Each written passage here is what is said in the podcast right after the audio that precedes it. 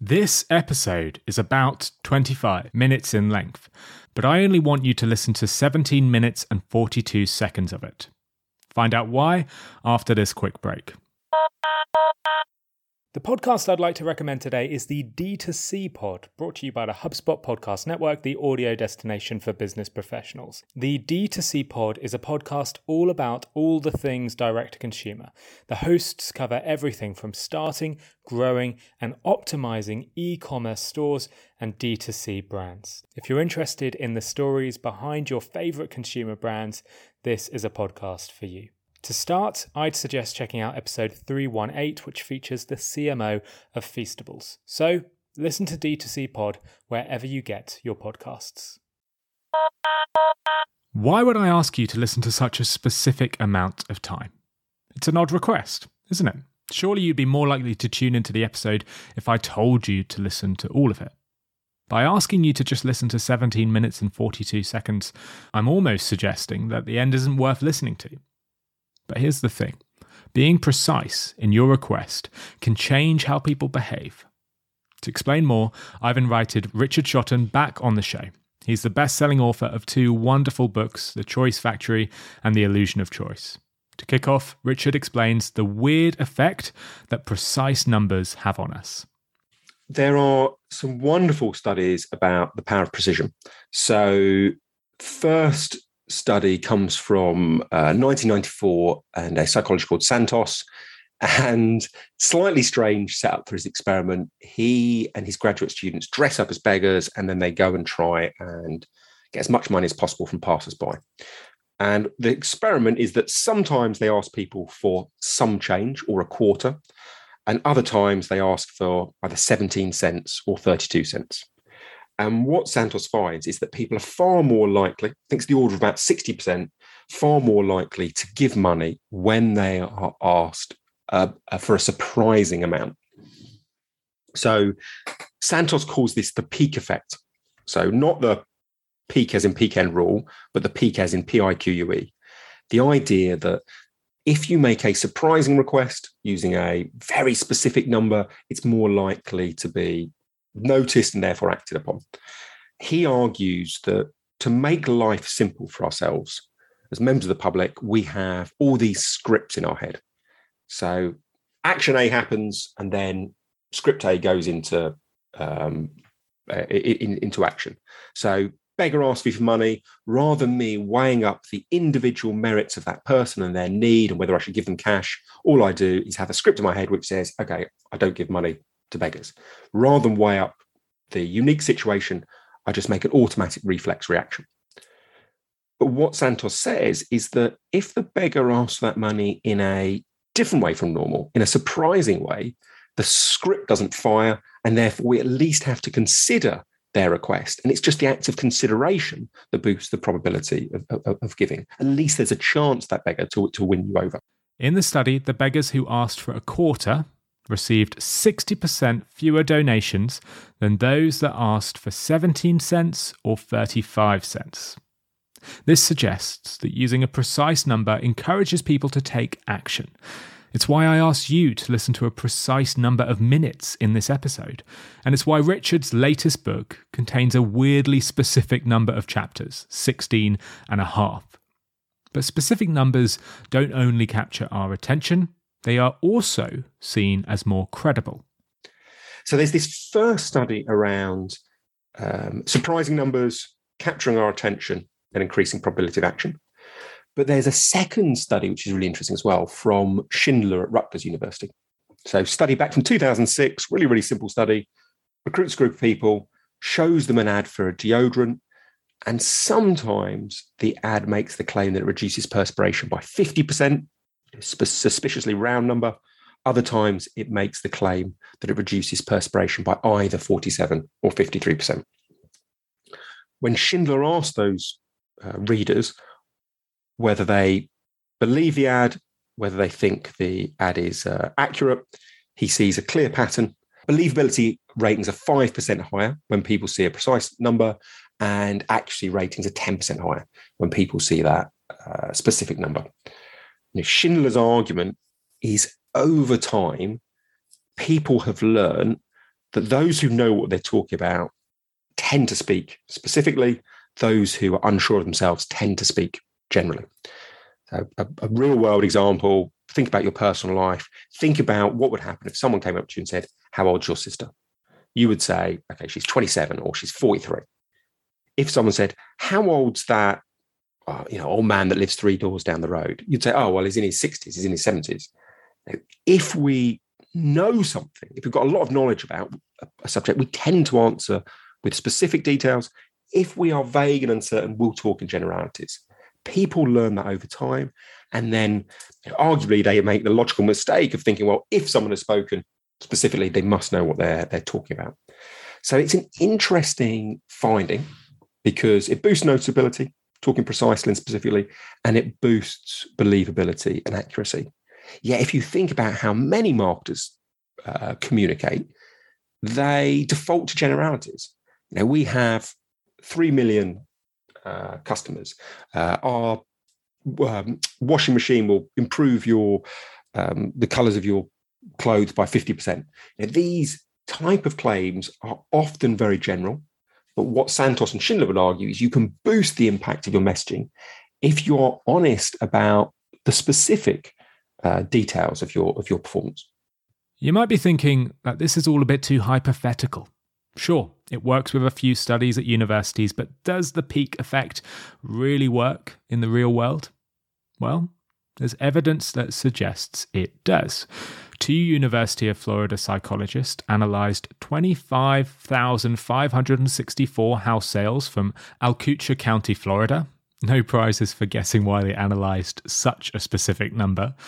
Anyway, they discovered that the sellers who set a precise asking price, so say $799,499, well, they sold their home for closer to the asking price than those who opted for a rounded figure, like say 800,000. There's some more research from last year that backs this up. Researchers Monnier and Thomas analysed 1,388 multi sale products on Amazon. These were multi products like bags of cookies or crates of soda, where the product contained an overall weight and then a number of individual items. For example, a crate of Coca Cola might contain 6 litres of Coke in total, or in other words, 16 bottles of Coke. They found that people were willing to pay 49% more for the product when the precise number of bottles were shown rather than the overall weight giving the precise number, be it 16 bottles of Coke or 36 Oreo cookies, sold far more than saying 6 litres of Coke or 500 grams of Oreo cookies. Precision makes your price more credible and more believable, and thus makes people more likely to take action. But still, these are all research papers. I wanted some evidence of how this could be applied in the real world, so I asked Richard for some examples. So, the, the the principle of precision, I think, has been applied really nicely by a few people. Dyson, when they started out, they always talked about five thousand plus prototypes that Dyson had to go through to get to the bagless vacuum. If you look at ads over time, eventually they hit on the fact that they should talk about precisely. They always now say 5,127 prototypes. That's a lovely example of precision. Heinz um, products, they talk about 57 varieties. Do you think that would be as memorable if it was talk about 60 varieties. It's the precision that gives it its power. You can bring this all the way through to, to pricing. There is a lovely, I think it's an NBR maybe podcast, uh, NPR. Anyway, Keith Chen, who was the head behavioral scientist at Uber, talks about some of the experiments that they run it's a lovely body of data because these are really powerful studies run amongst thousands upon thousands of people. They don't know they're taking part in an experiment, so they can't change their behavior because of that. And one of the experiments Uber ran was around surge pricing. So people would be randomized into groups. Some people looking for a lift would be told that the surge price was 2x, others that it was 2.1x. And what Uber found was that people were more likely to accept this surge price if it was a precise number rather than a suspiciously round number. what Chen argues, and there's some lovely work by Janiszewski and Uy that backs this up in a lab, is that people assume round prices have been plucked out of their hair to the benefit of the brand. Whereas if they see a precise price, they think the brand has um, put a lot of time and effort and thought into working out the price, and it's been marked up far less. So, a really simple application for brands is if you are running a round price, you are in this wonderful position of being able to increase your price, and you should be able to increase your margin and perceive value. So, if you are charging five pounds for your bottle of lager, charge five pounds and five pence. If you are a consultant and you are pitching your work, don't ask for a thousand pounds, ask for a thousand and seventy-five. You know, it's a lovely, very, very simple tactic. It's completely costless, and it's something that can be applied uh, so easily in your life. You know, even if you're running training or you are uh, you know if you have a break say to people uh, you know can you come back in 11 minutes? Don't say in 10 minutes. You know if you hear 10 minutes do they mean 10 do they mean 20 it's too vague. You know give people a precise number and they're far more likely to, to come back on time that Uber example Richard gave was shared by Keith Chen, the former head of economic research at Uber. On the podcast Hidden Brain, Keith shared that more people took rides with Uber when the price surge was set at 2.1 times than 2 times.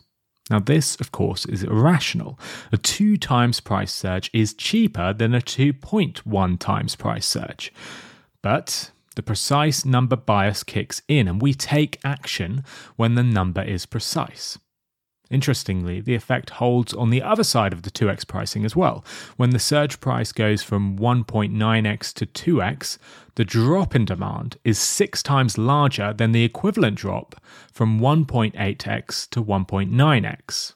In this case, the change in price is essentially identical, but moving from a precise number to a round number dramatically changes action. Now, I think there's an ethical way and an unethical way to do this. I don't think Uber should charge extra at a specific price, so raising their price to get to a specific price point. I think that's unfair on customers. Instead, they should leverage this bias to just make their taxis cheaper. So rather than setting a surge price of 2x, they could set it for 1.85x, for example, and that would be cheaper for the customers, but boost demand for Uber, covering the drop in revenue. All in all, giving Uber more customers and giving the customers a better deal. All right, it's time for a quick break. This episode of Nudge will resume in exactly 61.5 seconds. See you then. Finding a service solution that helps you better connect with customers and keep them happy can feel impossible. It's like trying to remember the name of someone you've just met at a networking event. I've made this mistake before, introducing a colleague to my new friend Dan, only to find out his name was actually Ian. Being personal with your customers is important, but keeping on top of all that information can be very hard. That's where HubSpot's all new Service Hub comes in. It brings service and success together on one powerful platform for the first time ever. It's got an AI powered help desk and an AI powered chatbot that handles frontline tickets fast. Plus, it comes with a customer success workspace that helps reps anticipate customer needs. Plus, it never forgets a first name. All of that can help you scale support and drive retention and revenue. That means better service and happier customers at every stage of the journey. Visit hubspot.com/service to do more for your customers today. Welcome back to the show. So far, we have covered how specific numbers help in negotiations, how they boost the credibility of marketing, increase donations, and even encouraged you to potentially keep listening to this show after that ad break. But precise numbers are just one of many ways to apply behavioral science to pricing. I know Richard has spent a lot of time working on pricing tests for his clients, so I asked him for the best advice he had on applying behavioral science to pricing. So I love it when clients come with pricing advice because there are so many studies that can be applied very profitably uh, at very low cost. So there are ideas like if you want to put up your prices, uh, let's say you've got a subscription product, don't put that increase through with very short notice. Give people plenty of notice. So there's an idea called the present preference bias, which essentially argues we are we feel pain and pleasure more in the now than in the in the future. If I know I'm going to have to pay an extra five pounds tomorrow, that's painful. If I know I'm going to have to pay an extra five pounds in a month's time, it's far, far less painful. There's a wonderful study from Liam Delaney, who I think at the time was at University of Stirling, where he offers people the choice of either paying £13 now or £16 in a month's time. And 60% of people pick the £16 in a month's time. Now, that equates to, I think, a 23% uh, monthly interest rate. I think it's saying like a thousand and fifty percent as an annualized uh, APR. You know, people really don't like costs in the in the immediate future. So if you're going to put up your subscription rate to your product, you know, go out earlier, and it's less likely to have a, a negative effect. This effect won't only encourage customers to commit to a price raise, there's evidence to suggest it'll encourage them to commit to, well, all sorts of things. Researcher Promin in 2008 ran a study where high performing university students were asked to give up their time and tutor younger students for free. So, not a particularly easy ask. One group of students was asked to commit to tutoring during the term, and a second group was asked to commit to tutor them during the following term, so after their Christmas or their Easter break. Those asked how much time they would be willing to commit in the present term said they could only commit 27 minutes on average. However, those asked to commit during the following term responded saying that they could commit to far more. They said, I can commit to 85 minutes on average. That is a 300% improvement just by delaying when the commitment starts. If you're encouraging customers to change plans, or family members to book a holiday, or friends to run a marathon with you, pick a date that's a few months away. You'll convince far more than if you ask immediately. Richard has a bit more pricing advice for me too. Um, other tactics, you know, it's, it's, a much more well known study, perhaps, but um, there's some work from Amos Tversky back in 1993 about extremeness aversion. Essentially, he shows if you offer people a choice of two cameras, basic camera, fancy camera, let's say the basics $139, fancy is $199, you get a 50 50 split in choices between the two. Get a new group of people, give them the same two cameras, and you add on a super premium camera for, say, $399, you now see a very different pattern. Hardly anyone picks the super premium camera. I think it's 21% in that particular scenario. But what's of interest to us is the ratio between the original two cameras radically changes. It's no longer one to one, it's now almost three to one in the favor of the premium camera. So if you are ever trying to sell a product and you are offering a basic package and a premium package, the simplest thing you can do to increase the appeal of that premium package is introduce a super premium package. So let's say you are trying to sell gym memberships either for a month or a year what you should do straight away is introduce a package of, say, a three year membership. And no one might ever buy that, but its very presence makes the year offering look more palatable, look more reasonable, and you increase the proportion of people who buy it. Offering a decoy super premium option can encourage people to buy a slightly more expensive choice. Some of these examples are sort of hard to share on a podcast as you have to visualize all these numbers in your head, but there's one study that showcases this very simply. In 2012, Donald Lichtenstein from Colorado University and his team ran an eight week experiment in a bar in the United States. When drinkers arrived at the bar, they were given a menu of 13 bottled beers. Sometimes the staff handed out the menu with a $4 beer at the top and then progressively more expensive beers below. And then on other occasions, the same drinks were listed, but in descending price order, with the most expensive $10 beer at the top.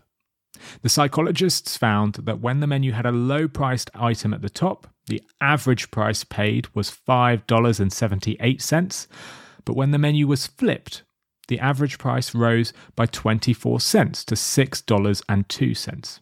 That is a statistically significant 4% increase. The psychologists ran further studies in other categories to test the validity of the results. They gave 219 participants a list of pens that they could buy, with prices ranging from 15 cents to 90 cents, so a much cheaper price point than the beers. The average price purchased was 63 cents when the prices were shown in descending order, compared to 53 cents when shown in ascending order. So here the increase was even more, it was a 90% increase. So, including these super premium options to anchor your customers will cause them to spend more. Putting that option first on the menu only increases the effectiveness. But there is a caveat that I should leave you with. Just because these effects work in some circumstances, say beer menus, camera sales, for example, it does not guarantee that it'll work for you. You know, you often talk about this in your podcast that there are successes and failures with behavioral science and not every pricing insight is equally robust. So sometimes you'll find a body of research like extremeness aversion where there are all sorts of studies. So there's studies on electronic items, popcorn, beer, Dilip Soman's done one on coffee. You know, all of these studies point to the same idea that we gravitate towards the middle option. There are other studies, uh, and I think it's called magnitude congruence. I think it's by the Coulter brothers, where they argue that people conflate the size, the physical size of the font that the price is written in with its actual cost. So, what you want to do, according to this study, is make your original price massive, you know, font 50, your new price smaller, font 30. And it will make the change in discounted price feel, feel much larger. That, as far as I know, is a one off study. So, you want to have this kind of continuum in your mind behind you know, findings that have been replicated and therefore are much, much more likely to work, and then findings that are one offs, which I would say are more still in the world of hypotheses. They're interesting insights, but don't, you're not guaranteed success. So you really want to think, well, what's the um, scale of cost to me for implementing these ideas? If it's going to be costly, just use the more robust findings. If it's a costless change to your website, well, it's worth at least testing some of these less proven ideas. And I think it's that's where it, you, you move from a science to an art. Now, at the start of this episode, I asked you to only listen to 17 minutes and 42 seconds of this show, and yet you are still here. It may have been a risk to only ask you to listen to that length, and I might have feared that you'd have turned off once you reached that stage. But honestly, I actually knew you would stay tuned in. Why? Well, because of that study Richard shared right at the start, the 1994 study with Santos and his pretend beggars. See, even though the research assistants posing as beggars asked for precise amounts of 35 cents or 17 cents, they never actually received the exact amount. Instead, donors gave enough to cover the amount and then a bit more, so 50 cents or a dollar, for example. And it looks like you did the same. I only asked you to listen to 17 minutes, and yet you've listened to more. So, next time you're struggling to persuade someone, perhaps you're asking for a pay rise or some time off work, try asking for a specific amount. I'm 97.9% certain it'll work. Okay, that is all for today, folks. I really hope you enjoyed this episode. If you did, you'll be excited to learn that in a few months, I'll be sharing a bonus, exclusive, subscriber only episode with Richard Shotton. This will only be available to the 2,589 people who are subscribed to the Nudge newsletter. To join them, head to nudgepodcast.com and click newsletter in the menu. It only takes 14 and a half seconds to sign up.